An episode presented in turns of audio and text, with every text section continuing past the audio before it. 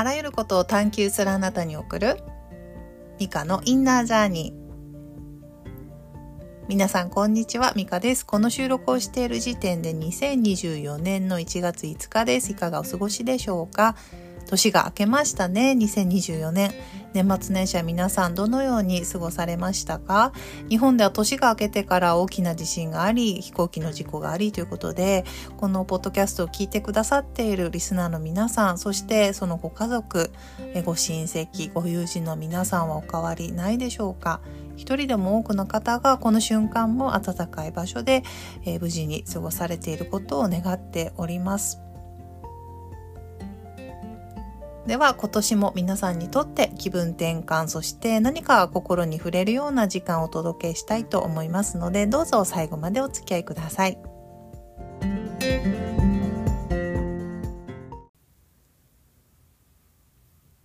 さて今週のトピックはにせんにじゅうよねんあなたは何を大切にしますかです。年末年始ってやっぱりそもそもね、自分を顧みたり、これからどうしようか、どうしたいかなって考える機会が増える時期だと思うんですが、特にね、今年は先ほどあの話したように日本で立て続けに災害や事故が起きて、改めてこのね、日常の尊さとか、まあ、命の有限性とか、本当に大切にしたいものって何なのかなっていうのを考えた方も多かったのではないかなと思います。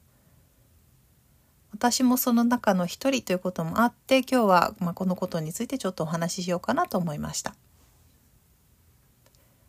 昨年の年末特別配信号のボリュームツーを聞いてくださった方は、その中でお送りしていた質問のうちの一つをちょっと思い浮かべていただきたいんですが、えー、質問にかな。今から挙げるやっつの要素をまず書き出してみてくださいということですね。人間関係、えー、恋愛やパートナーシップ、友人関係などの人間関係、そしてお金、仕事、家族、美容、健康、学び、趣味ですね。で、このやっつの項目を見て、自分にとって大事だと思う順番に並べてくださいという質問でした。そしてこの質問、質問というかこの項目を、まあ、大事だと思う順番に並べた後に、もう一度それを見て、なんか、えーと、今度は実際にお金と労力をかけている順番に並べてくださいという質問も次にありましたね。で、その最初に並べた順位と実際にお金とか労力をかけている順番に並べてみて、その違いはありますかっていう質問もあったかと思うんですが、どうでしたでしょうか。これってふたつにギャップがあった方もいらっしゃるんじゃないかなと思うんですけれども、私がこう、これあのよく講座でもやるワークなんですが、私もともとこれについて初めてあのワークした時はパッと考えたのが、やっぱ家族、仕事、お金、学び、趣味とかだったかな。ちょっとね、最後の方の順番が定かではないというか忘れちゃったんですけれども、まあ、家族、仕事、お金っていうこのみっつが大事だと思ってると思ったんですね、パッと。でも実際に、じゃあ自分がお金をかけてきたとか、今時間やなのか労力を使っているっていう順番に並べてみると、トップスリーは実は学び、家族、仕事で、順番がね、結構ね、その後とかも違ったんですよね。で、よくよく、あの、自分の、この、なんですかね、毎日を振り返ってみると、やっぱ学びって私にとっては本を読んだり、まあ、セミナーにあた行って新しい知識を得たり、人に会って話を聞いたりで、あと一人旅をするっていうことも含まれていて、でそこで何かしら感じたり気づいたりで、なんかね、そういう気づきがあるってことは自分にとってはすごく大事で、なんですかね、この本もそうだし、旅、学び、まあ、心理学を学んだこととかも含めて、いや、そこに一番時間もお金もかけてきたじゃんみたいなね。いや、これ私相当好きじゃんみたいな時に初めて気づいたんですよ。で、あの、もしね、本当に最初にこう、あ、これが大事だと思ってると思うみたいな感じに並べた順で本当に大事にしていたとしたら、お金がトップスリーに来ているので、その場合はね、そんなに学びにね、そこにそんなにお金かけてないはずなんですよ。だって、学びよりお金の方が本当に大事だったら、お金をもうちょっとね、大事に何かこう、お金のことについて学んだり、投資について学んだり、絶対してると思うんですよ。じ、実際に時間をかけたりね。でもしてないじゃんみたいなね。そうじゃないじゃんみたいな。で、仕事もよくよく考えたら、確かに仕事について、ついてね考えてる時間は長いかったんですが、なぜかというとそれっていやもっとどうしようどうしたらうまくいくんだろうとかそういうことを考えていたからで、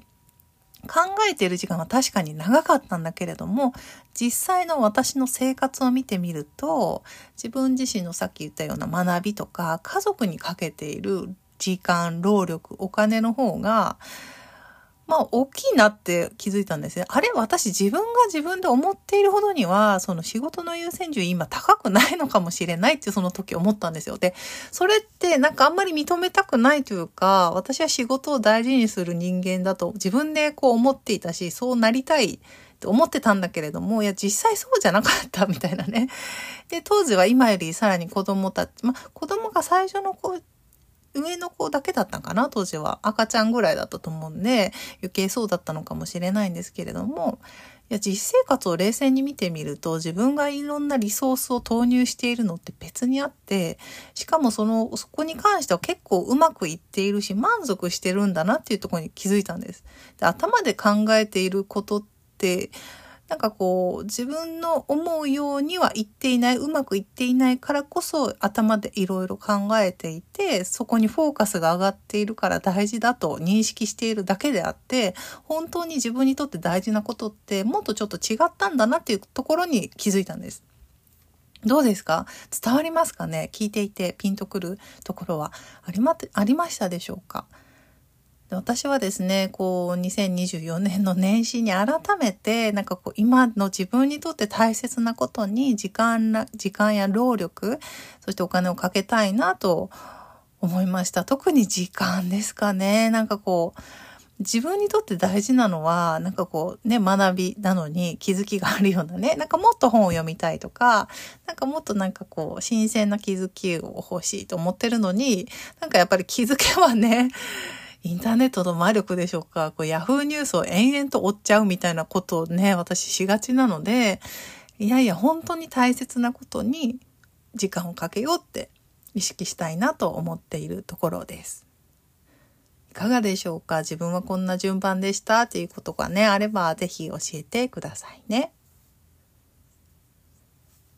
では今週のおすすめコンテンツです。今週もなのかな本です。西加奈子さんの小説で私に会いたいです。何回か前の回で西加奈子さんのノンフィクション雲を探すをおすすめしたかと思うのですが、それを読んだ時からあなんか西さんの小説も読みたいなと思っていまして、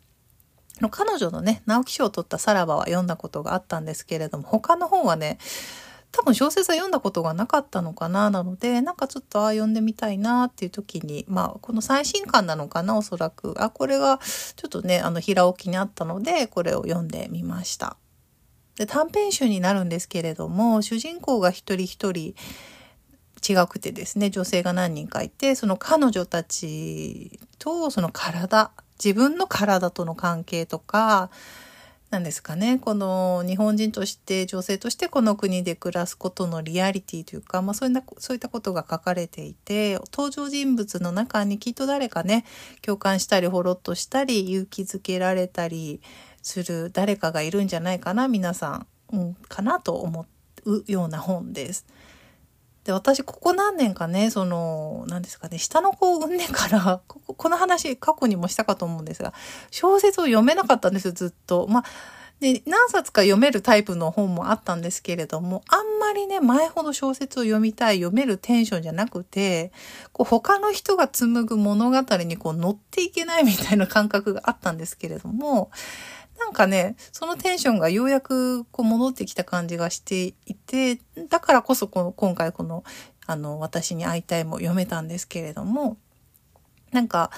昔ある方にねこんなことを言われました。下の子がさんさいになると気力体力って戻ってきますよって言われたことがあって、あなんかそういうことかなって今は感じてます。うちの下の子はまあしがつでさんさいになるんですけれども、あなんかやっとなんか産後が終わったのかもみたいなね感じで、なんでしょうかね。まあもちろんねにさいまだにさい児なんでまだまだ全然ママママ言ってますけれども、本当にその赤ちゃんだった期間は本当にそろそろ終わりかなという感じで、なんかそれに合わせて自分のな、なんでしょうね、何かも戻ってきた感じがしています。不思議ですね。なんかこういうのってもちろん人にもよるでしょうし、なんかね、そして自分自身ではコントロールできない部分なのかなと思うと、なんか面白いなと思いながら、あの小説を読みました。おすすめです。さて今日はおまけ話の前にふたつご案内があります。ひとつめはにせんにじゅうよねん年始のオンラインミーティングのご案内です。にせんにじゅうさんねんの振り返りを兼ねて昨年末にオンラインミーティングしたんですけれども、それがあの参加者の皆さんに好評だったこともありますし、また日程が合わなかったのもいらっしゃったのと、あの、えっと、年末にですね、いちねんを振り返るのももちろん良かったんですが、年始にいろいろね、思ったこととか考えたことも皆さんあるかなと思いまして、今年はこうしたいとかね、そういうお話をするのもいいかなと思って、あの、またいちがつ末に、えー、機会を設定しました。日時は日本時間のいちがつにじゅうしちにち土曜日じゅうじはんからです。参加費は、えー、せんひゃくえんです。参加ご希望の方は インフォ ミカスド アットマーク ジーメール ドットコム までご連絡ください。えー、年末のオンラインミーティングにご参加いただいた方ももちろんご応募いただけますので、ご遠慮なくご連絡くださいね。二つ目は、えーお年玉企画です。毎年クリスマス時期とかですね、お年玉企画とかあのしてきたんですけれども、今年のお年玉企画は北陸の地震の件もありまして、チャリティーとしてお届けしたいなと思っています。今回の地震があった地域にお住まいの方、これは自己申告になりますけれども、そちらにお住まいの方ごにんの方限定になってしまうんですが、通常のインタビューセッションを、セッシ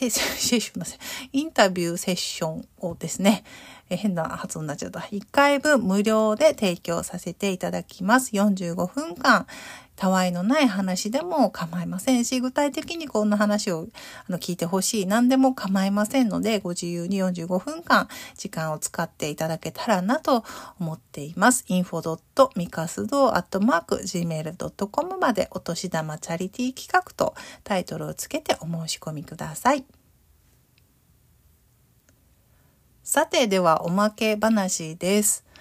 私、家の近くにですね、あの、大好きな餃子屋さんがありまして、福岡の方、ご存知の方も多いのかなと思うんですが、餃子のりっていうお店があるんですね。中華料理がいろいろ食べられるんですけれども、餃子がすごく美味しくて有名で、我が家の好き嫌いが激しいろくさい児も、ここの水餃子だけは大好きでよく食べてくれるので、お店にも行ったり、配達をよく頼んだりするくらいなんですが、昨年こう、全国テレビで取り上げられたらしくて、そこからお店の行列も結構ね、常にできるようになって、えー、すごいなと思って見てたんですけれども、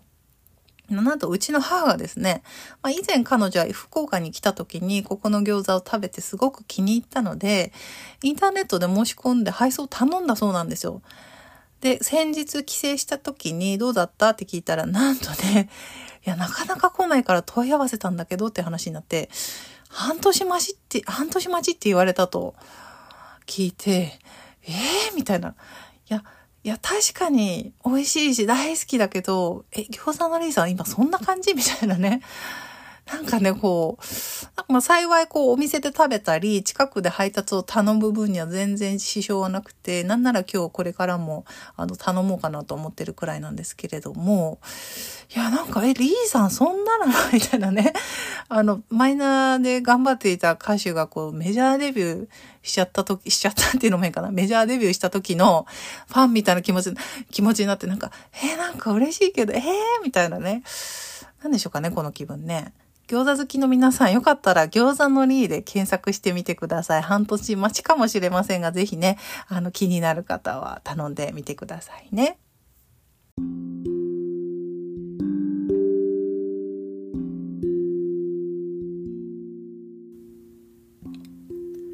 それでは今日も最後までお聞きいただきありがとうございました。Apple Podcast もしくは Spotify で聞いてくださっている皆さん、ぜひ星をつけていただけると嬉しいです。ではまた次のエピソードでお会いしましょう。さようなら。